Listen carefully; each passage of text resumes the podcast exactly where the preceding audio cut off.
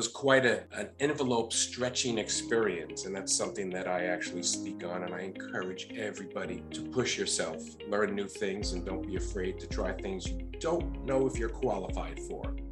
From Cobalt at Home, this is Humans of Infosec, a show about real people, their work, and its impact on the information security industry.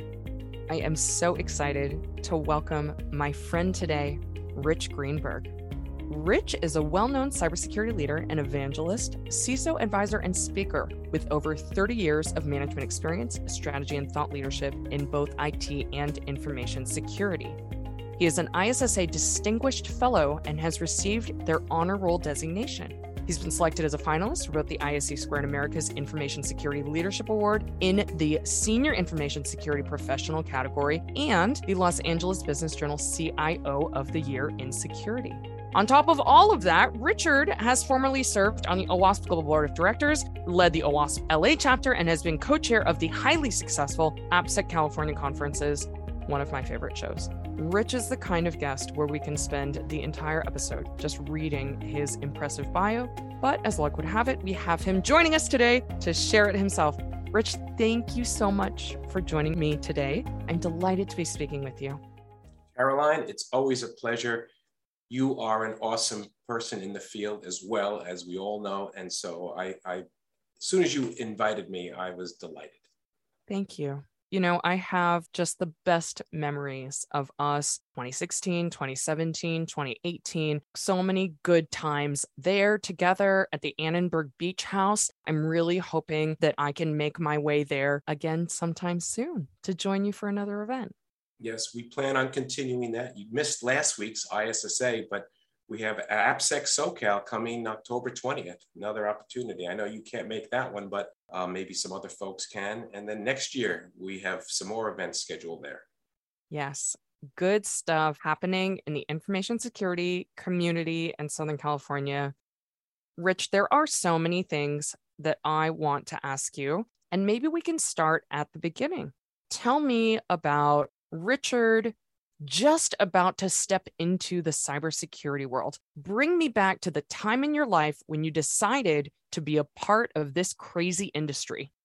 Well, like many people at my age, and I won't tell you that right now, I did not study InfoSec. I did not study IT. I was actually an architect. And one of my first jobs out here when I came in 1990 to lovely Los Angeles was the flight hardware development for JPL. I had to learn how to use computers at that point because this was going to be the prototype job for the company that would be utilizing AutoCAD. Up until this point, there would be all hand-drawn drawings, both floor plans, sections, elevations, specs, you name it. And so I had to learn AutoCAD.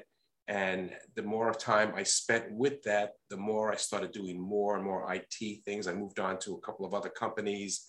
And don't ask me how somehow I became a Novell Netware administrator for a company. And then I got a job as a Unix systems administrator for a different architecture firm. And I must say I was on the phone with HP, Sun, Microsoft, and Autodesk help desk support many hours of many days, learning my way through the Unix command line interface. It was quite an envelope stretching experience. And that's something that I actually speak on. And I encourage everybody to push yourself, learn new things, and don't be afraid to try things you don't know if you're qualified for. There's basically a general fear of failure in corporate America that has to change. People need to be experimental and look for more creative ways of doing things. Anyway, I was working in the County of Los Angeles as an IT director, and I had to address the needs of the business to share a brand new information system that we were building to collect data throughout 100 sites. And this goes back to about 2002 or something along those lines. And there wasn't something that was already built. We had some dedicated lines we were using, which could be pretty expensive. And so I created a VPN infrastructure and I was building that. And then the CIO of the county started to send me threatening emails that I was creating a backdoor. And so I decided, let me get some formalized InfoSec training. And I did that. I then got my CISSP. And lo and behold, once I started, and this wasn't planned, this was just, hey, I got it, let me use it. Once I started putting the CISSP after my name, the threatening emails stopped. It gave me some it gave me some creds. And I was like, hey, wait a minute. You know, after a couple of weeks, I said, I haven't gotten a nasty email in a while. What's going on? And then I realized what changed. I just put those 5 initials after my name, and that was it. And then I got a formalized role shortly thereafter as the CISO for the LA County Department of Health Services. That's where all the hospitals are. So that was my start, kind of a long-winded answer, but I thought the audience would appreciate some of the background. I think folks certainly do. You know, I think a lot of the folks who join us and listen to the stories that we share on this podcast, they may be at whatever stage of their InfoSec career, they may be considering jumping into the field. And I think that your gift of sharing with us your story is really helpful. Thank you. You mentioned security at the Los Angeles County Department of Public Health. I understand that you ran that program for more than 15 years. I'd love to hear more about your work there. In particular, I want to ask you if there are any special projects that you feel particularly proud about. Well, as I started saying, I got my start in security in the Department of Health Services as their CISO. And now public health split off several years later. And during the transition, I volunteered to go over to public health to build a security program there. So I'm a rarity. You've heard the term Greenfield. And no, that's not my last name. I'm Greenberg. But Greenfield means security officer who gets to build a program from the ground up. And so HIPAA was just coming alive back when I was a CISO at the Department of Health Services. And actually, due to HIPAA, I was named the CISO. Wasn't for that, it would have been business as usual, particularly in the public sector. As we know, everything moves at the snail's pace. And so I built a program there, and then I went to public health, which split off from health services. So the reason for that was health services is all about getting people into hospitals. Public health is about preventing the need for them to have to go to hospitals through education and awareness and testing and clinics all over the place. So the goals were quite different. Plus, the hospitals were always in the red because, as you might recall, if you show up in an emergency room in a public hospital, they have to treat you. And many people don't have health insurance. And so it's a loss leader for these hospitals. So overall is in the red, where public health was always in the black. So for those two reasons, they were trying for 20 years to break apart, and they were successful. So I built programs from the ground up. When I first went to public health, I was on my own, and I lobbied very hard to get FTE, as well as to bring in some contractors. I find that, just a word about that, contractors are essential and a really important mix for any type of organizational structure, because those folks are getting trained and keeping updated more than any of your employees in general. And so you're going to be bringing in people who are actually smarter than you. And that's what I needed. I was working with people for many years who I was the leading InfoSec person. And for a CISO, that's a dangerous situation, right? You want somebody that you can turn towards and ask advice, and they can bring in a whole fresh thought process from their years of experience. So two different opportunities, and had a really good career with the county. I don't regret it. I made less than many of the people listening who were in the private sector, but I was working with important things to help thousands of people for many years to get healthcare, build systems that would ensure the health and welfare for many. And I think that's important, to do something that's not just making widgets, the typical example. I think that's really cool. My father spent 35 years, his entire career, in a public sector role. And I think that for many of us, if we get to do work that aligns with a sense of purpose, then we're very fortunate. And Rich, that actually brings me to the next topic I want to ask you about, which is OWASP. You have contributed so much to OWASP and to the community. I can't imagine software security and application security without OWASP. I'd love to know what you think about the work that you've done with the organization trying to find and fix and prevent vulnerabilities in software applications. I mean, it's extremely important work. I'd love to hear what you think about it. One thing that I do time to time is a self-evaluation. It's really important we all do that. So there I am, a CISO. I have a background with IT. That's because I was IT director before. But I never did coding. Now, I did take, don't laugh, I took Fortran and BASIC many years ago and learned about that. But other than that, I felt I needed to improve my application security knowledge because I still had to have impact on the application development team. They had their own director and I had to reach out to them and interact with them. But I don't know about you, but I find that people generally have a hard time respecting someone who knows nothing about what they're supposed to be doing as far as that person's work. So for application development, how am I going to sit there and talk about application security when I don't know anything about applications? And I'm being quite frank, all right? Of course, I knew some things, but let's be honest. So I started studying and I found OWASP and I started reading about all the things that OWASP had to offer, all the tools, all the sandboxes, all the guidelines and checklists. And I was amazed. I said, who are these people creating all of this? This is awesome content. I had been involved with ISSA for many years prior, and there was nothing like this in ISSA.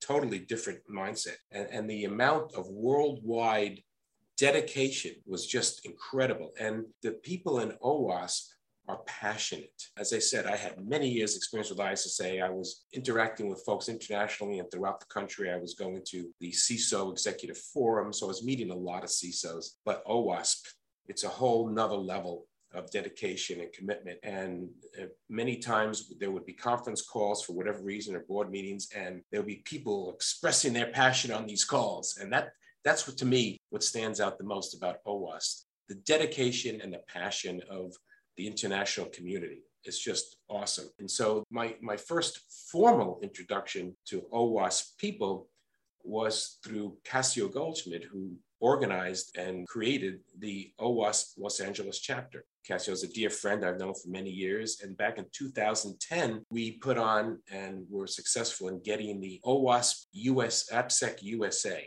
That was a great conference with some of the most amazing luminaries in the field all at one place. I think it's one of the best speaker lineups that I ever did. And that was my first time putting on a conference, and I've been putting them on ever since. So cool. You know, I think it's not always typical that you hear a person talk about their experiences with Novell and Unix and Fortran and making VPNs, and then also playing this role of community leader. You are also Los Angeles chapter president and global board of directors. You know, I think it's just really interesting that not only have you sought out throughout your career continuous learning and an appetite for taking on technical topics and educating yourself and seeking learning resources. But in all the time that I've known you, Rich, I really think of you as a connector of people. I think that that is very cool. I want to share a fun fact with our listeners. So folks, not only is Rich an ISSA Distinguished Fellow, what you may not be aware of is that this particular designation is limited to just 1% of ISSA members. In order to achieve this title, you need to have 10 years of documented exceptional service to the security community and a significant contribution to security posture or capability. It's a big achievement. And Rich, for those of us that find ourselves inspired by you, would you tell us, where do you get your drive? Where does your motivation come from to keep on just giving and giving and giving and nurturing this cybersecurity community? Well, first of all, thank you for the kind words. That's humbling, and I do appreciate it. Let me take you back to where I first got involved in volunteerism. I wasn't doing a whole lot. I donate money to nature organizations and Red Cross and different things of that nature, but I wasn't putting my time into anything really. And I would go regularly to the ISSA lunch meetings, and they kept asking me to get involved because they could see that I was outgoing and social, and they said, hey, that would be a good, you know, besides my knowledge of InfoSec. But I said, no, I have a young baby and, you know, I don't really have the time. But then I start realizing, you know, I was a person that trained myself decades ago to get 4 to 5 hours sleep a night. And I was very functional. I was very active in sports and constantly staying in shape until some things happened. But I was happy 4 or 5 hours sleep. And my family would go to sleep earlier, and there I am sitting at night. And I said, you know, I have this time. I could do something, you know, constructive with it rather than just sitting and watching television. And so I didn't watch much television. I said, let me do that. And I joined the ISSA as their very first. We created a position as the vendor director, and I built the new sponsorship prospectus, and all of a sudden started getting us a lot more vendors, which enabled us to lower the price for attendees who were members. And so we doubled our attendance. We quadrupled the amount of money. And everything just went on from there. And I said, hey, this is very doable. It's not impacting my life negatively because I have the time when no one else is up in my house. I can work for a few hours late at night. And then Tin Zoa succeeded Cassio as the OWASP chapter leader. And then Tin was stepping down. And he said, Richard, take over. I said, well, I'm already running ISSA. He says, well, you can do it. So I did that. And I kind of did the same thing. I brought much more vendors. And we went from like 12 to 15 attendees up to 60 to 80 at the OWASP meetings. And a lot of that was due to, you know, being able to bring in vendors to sponsor and serving buffet dinners to the attendees. You know, you've heard of the Field of Dreams quote, build it and they will come. Well, in LA, it seems to be serve dinner and they will come. Fantastic. I mean, I think this can really be a lesson for folks who may be listening. You know, if there is a local community in your region, join. And if there's not, consider partnering with folks, maybe some of the vendors in the area, in order to get one started. And then I think one of the cool things actually about the pandemic was that so much of the community, there's nothing like being together in person. But when we can't, for one reason or another, there are great virtual groups as well. Absolutely. I can't encourage people enough. Just use Meetup if you'd like and do a search, and you'll find that there are a dozen groups not far from you, most likely, unless you live out in farmland, that you can attend that are related to something of interest to you, if not your field itself. So good. Richard, thank you again so much for taking the time with me. It's so great to reconnect with you. We appreciate you being a part of this podcast and for your generosity with your time and with your story. I'm very happy that you invited me. Can I do a quick 10-second commercial? Yes, please. So take a look at planetcybersec.com if you're in the Southern California area. We have 5 conferences throughout the year that we put on, and I think they're really wonderful. We handpick top speakers. So that's all I wanted to share with you. Wonderful. Yes, I certainly hope to make it there for an in-person myself, hopefully sometime soon. Be great.